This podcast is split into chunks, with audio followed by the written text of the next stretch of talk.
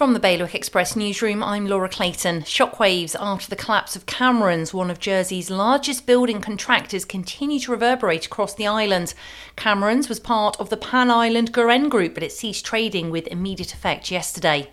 Jersey St Helier constables called for work to stop at the waterfront. Simon Crowcroft said the major redevelopment should be paused until politicians agree a master plan for the future of the whole of town. Guernsey's capacity law could be amended after public consultation. The deadline for expressing comments has been extended after an issue with the consultation form. And Guernsey's 2023 rally was carbon neutral thanks to a deal the organisers had made with a firm which exchanges credits with a tree planting firm in Scotland and elsewhere. For more on today's stories, head to bailiwickexpress.com. The weather cloudy, a few bright spells, a high of 8 degrees. Wind northeasterly force 3 to 5. The next high tide will be around 2am and then shortly before half 3 tomorrow afternoon. That's the very latest from Bailiwick Express.